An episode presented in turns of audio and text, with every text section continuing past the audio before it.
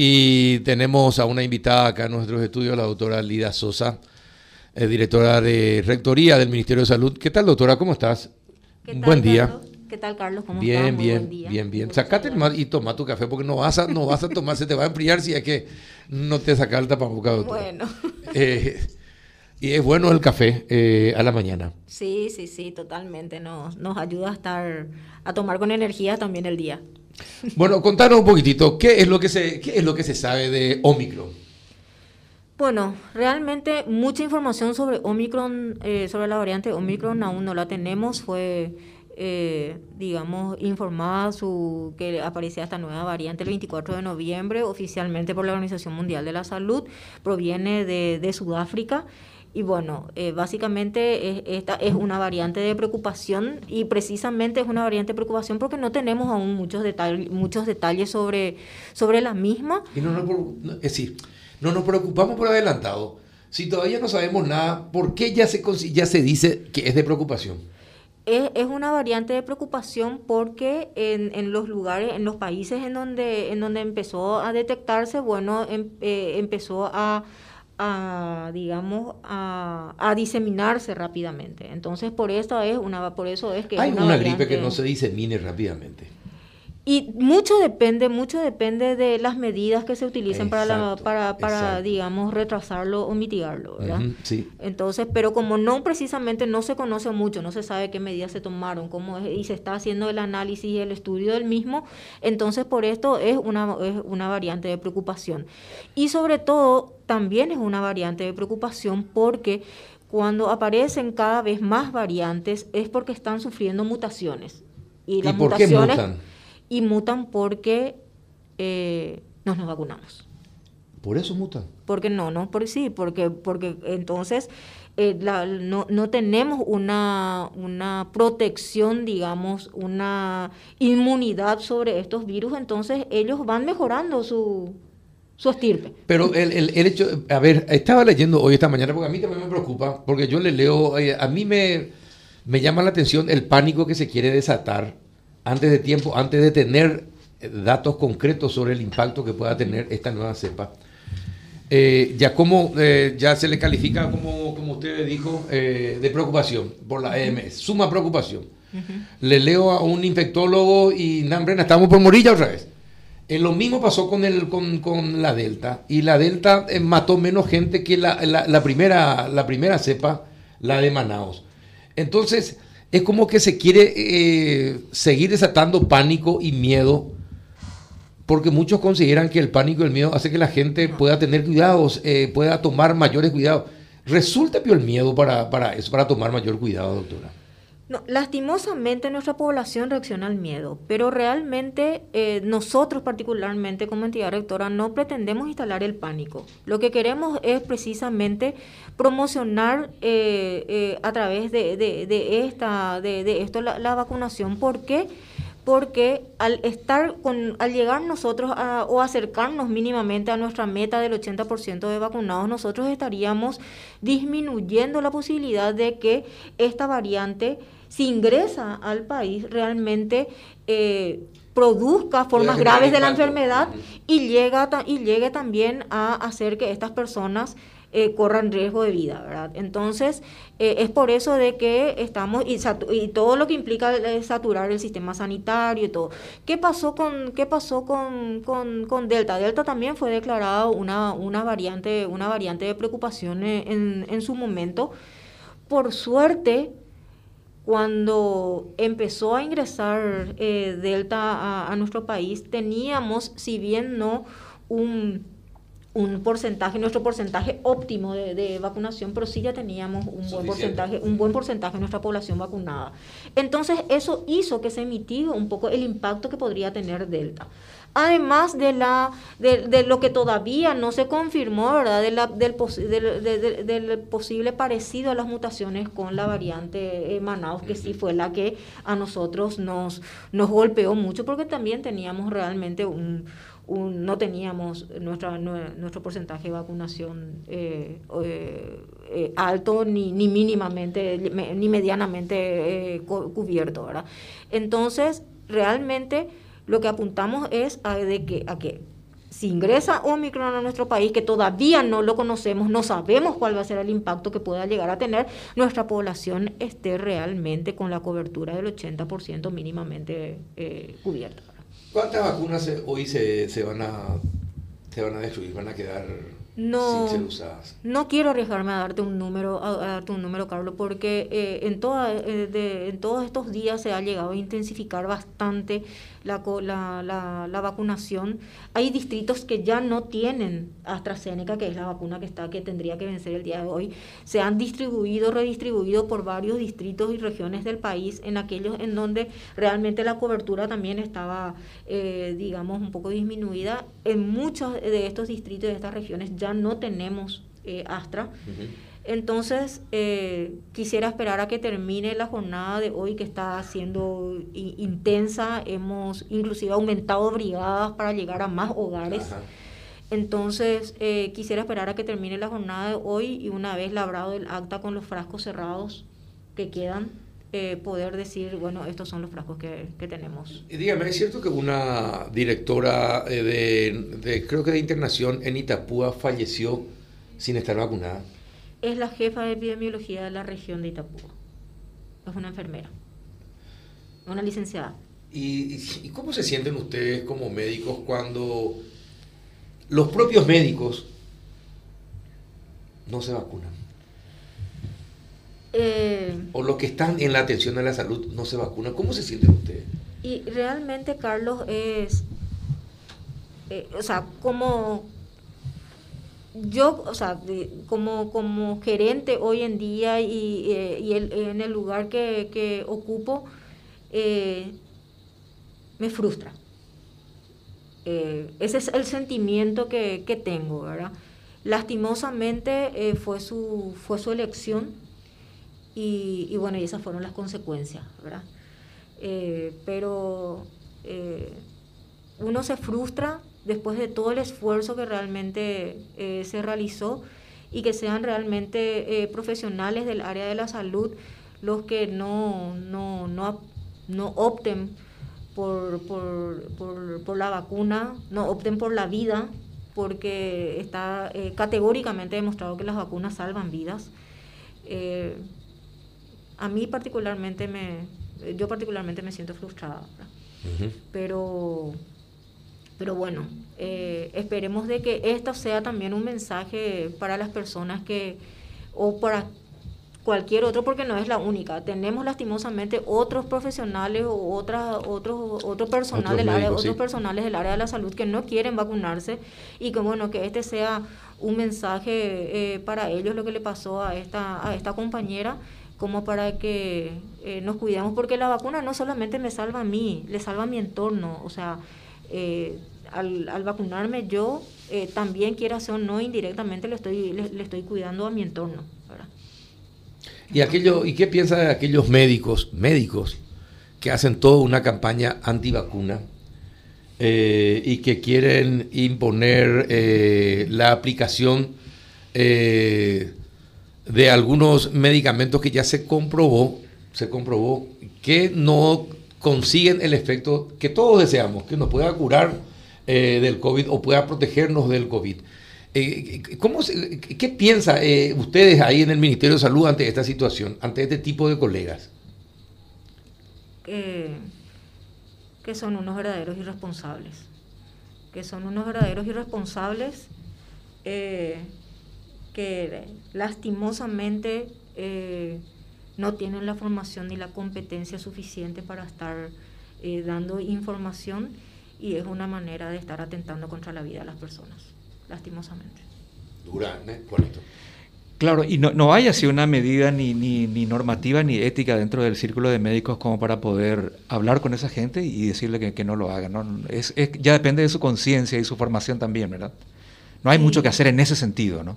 Y sí, o sea, el código de ética existe, la ética médica existe y bueno, eh, la verdad no, no, no, no sé el, el, círculo de médicos si tomaría o no o alguna acción al respecto, para mí que debería de, de, hacerlo, pero eh, no estoy muy adentrada dentro del círculo paraguayo de médicos, entonces, pero creo que, que, también debería de adoptar una postura al respecto ahora.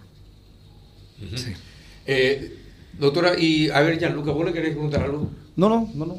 Esto, Escuchan atentamente. En el Ministerio de Salud, ¿ustedes no, no pensaron en, en suspender eh, la festividad por otro año de KQP? Le digo, ante esta situación que se genera en el Alto Paraná, Ujú. ¿verdad? Eh, la gente es creyente, es religiosa, pero van a venir gente de Alto Paraná, donde hoy se concentra la mayor cantidad de gente infectada por el COVID. Van a juntarse con pobladores de diferentes partes del país. Quierase o no, existe la posibilidad de que la transmisión eh, eh, sea bien directa y se esparza por todo el país. No- ustedes no evaluaron la posibilidad de pedirle a la iglesia no hacer por este año otra vez la festividad. Se barajaron muchas posibilidades, Carlos, ¿verdad? Pero bueno, hemos, hemos apuntado también un poco a, al retorno a la, a la normalidad.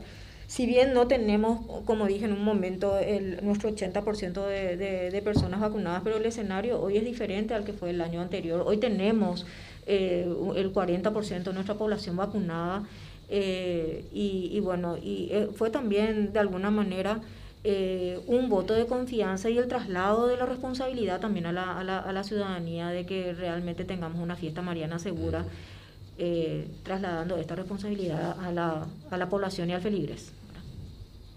Escuchate, Juanito, nos trasladaron a nosotros la responsabilidad. Y nosotros somos muy responsables en primera. Bu- Bueno, yo como no soy creyente, no, no, no asumo esa responsabilidad. Como, como no participo. Y en materia, en- y en el deporte, ¿cómo fue la situación en general? Eh, en, en- en- todo lo que es el ámbito deportivo, las competencias, ¿hubo muchos casos o no? Eh, y ¿Los protocolos se cuidaron? ¿Cómo fue el deporte en general, doctora? Sí, eh, realmente en, en muchos de los, de los protocolos que hemos des- de- desarrollado, el ministerio lo que hace es generar protocolos y recomendaciones, ¿verdad? No es responsabilidad también del ministerio que los mismos se cumplan, sino que ya son de los organismos De los organi- organizadores, claro. de los organizadores, ¿verdad? Ujú. Eh, muchos, muchos cumplieron, otros no. Eh, por suerte no hemos, no hemos a- hoy aún tenido un reporte de que haya existido un brote importante después de, de estos eventos deportivos en los cuales no se cumplieron lo- los protocolos, pero eh, bien saben ustedes, uno de ellos fue Paraguay-Argentina, el otro fue creo que Cerro El clásico. Olimpia, el Ujú, clásico. Cerro Olimpia. Eh, pero eh, se, han, se han dado esas, esas situaciones. La Secretaría Nacional de Deporte eh, tomó medidas también al respecto como entidad rectora en el, en el ámbito deportivo, eh, instalando creo que multas, ¿verdad? Para, para estos, para tanto creo que para Cerro como para la APF en el caso de Argentina, del partido con Argentina. Y bueno, eh, como le digo, por suerte no hemos tenido nosotros eh, después del seguimiento de que haya existido un brote importante después de... de- Pero de- aquellos que no respetaban fueron multados, ¿verdad? Eh, sí, la Secretaría Nacional de Deporte, que es a quien, a quien le corresponde, eh, fueron multados. Guaraní, por ejemplo, solicitó ahora eh, para que se le habilite el estadio con la capacidad completa para lo que va a ser el partido del sábado, por ejemplo, ante Cerro Porteño. Eh, Eh, no, no recibí aún... Ujú. Yo lo, hemos recibido el partido de El de Cerro. de- del de- de- eh, pasado, pero ese... Y Guaraní lo hace, entonces, si no lo hace hoy en- Pero ese no se habilitó, se dejó con el aforo del 50%, el del Cerro del- de- del domingo pasado, porque eh, eh, eh, creo que la Secretaría Nacional de Deportes había instalado un sumario, entonces nosotros como entidad rectora no podríamos estar O sea que en si, habilitados. si Guaraní hace el pedido oficial, entonces la respuesta va a ser la misma. Y eh, tendríamos que, que analizar. Si es De- que ¿y todo ¿De qué club sos, doctora? Olimpia. Olimpia. Está bien. ¿Y mañana cómo va? ¿Y mañana cómo va a ser el aforo? Mañana. Mañana, mañana jugamos la final, doctora. Ah, el 50%. la final de la Copa Paraguay. mañana no, mañana no, no tuvimos solicitud. Creo que va a ser el 50%. porque no hubo una 50%. solicitud de aumento del Ah, si no hay, entonces es, se queda con Si el 50%. no hay una- sí, se queda No, porque la organización va hacia, directa hacia la PF, no es de ninguno de los clubes. En este caso, Guaraní sí pide porque Guaraní es local, que es para el sábado. Para el sábado. Sí, 5.000 personas aproximadamente en la cancha Guaraní, si es que se habilita en su totalidad. Sí, es que, pero siempre, o sea, eh, si se habilita en su totalidad, siempre es con 100% vacunados. O sea, no ya no damos la opción de... Pero podría pasar entonces, doctora, podría, se podría autorizar. con esa, con esa condición, 100% vacunados. Por supuesto, como, como el protocolo de la selección, con, con doble dosis completa, no una dosis. O sea, podemos decir entonces que podría darse ese de por eso me está insistiendo. No, no, porque me, interesa la información. No, él es del otro equipo. Me interesa la información, me interesa la información.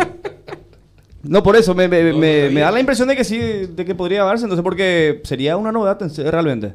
Hasta el momento no hemos, no hemos recibido la solicitud. Correcto.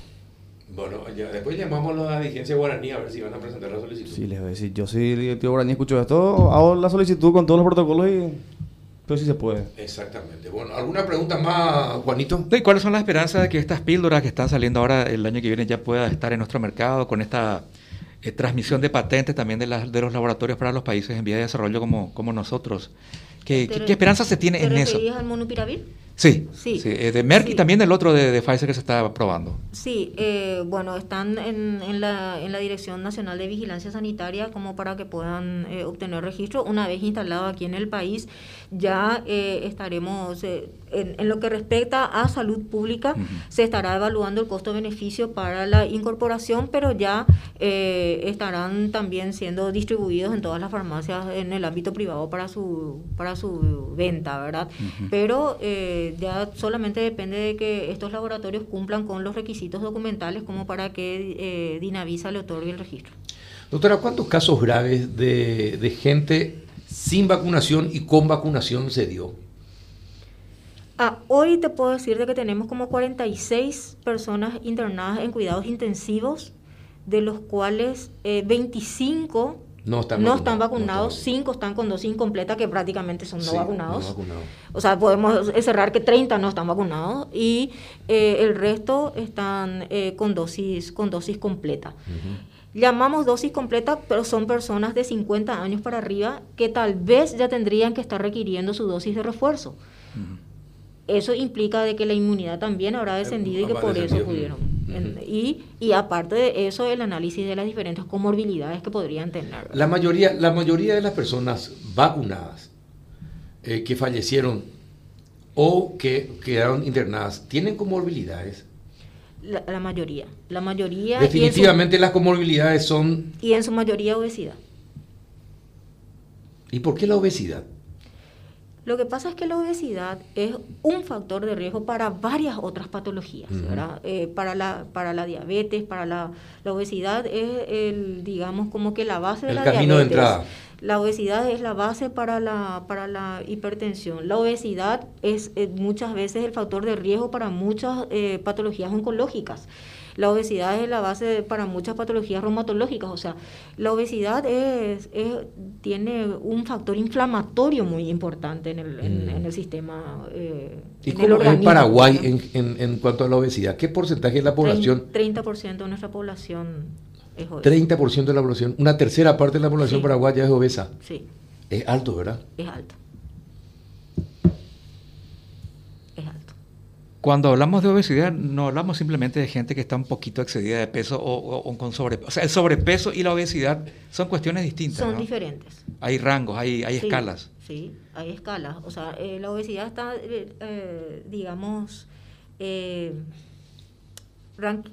catalogada por el índice de masa corporal, que está dado por el peso dividido por la talla al cuadrado.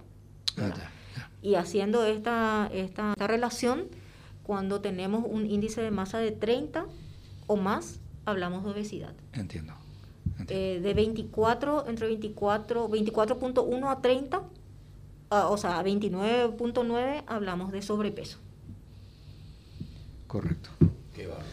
Muy bien, doctora, son una capa. Gracias por, por venir y aguantarnos un ratito más acá. Eh, te agradecemos muchísimo por... No, pues, ¿sabes por qué? Porque es muy importante lo que estás diciendo.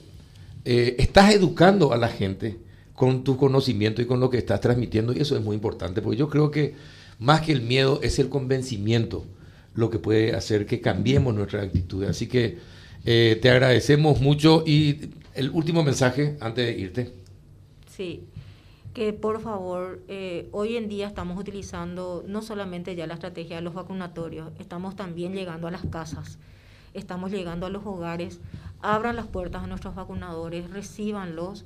Ellos están haciendo hoy, eh, están llegando con la posibilidad de de una opción de vida, que es la vacuna contra el COVID, y no solamente la vacuna contra el COVID, porque estamos llevando también las demás vacunas del programa regular para los demás y para, los niños de la casa, ¿verdad?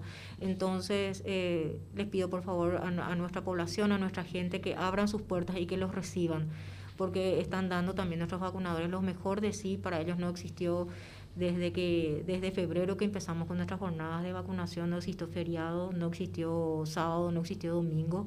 Entonces, y hoy están haciendo ese, ese paseo de, y ese sacrificio de llegar acá uno de, de, los hogares de nuestras familias paraguayas. A vacunarse entonces.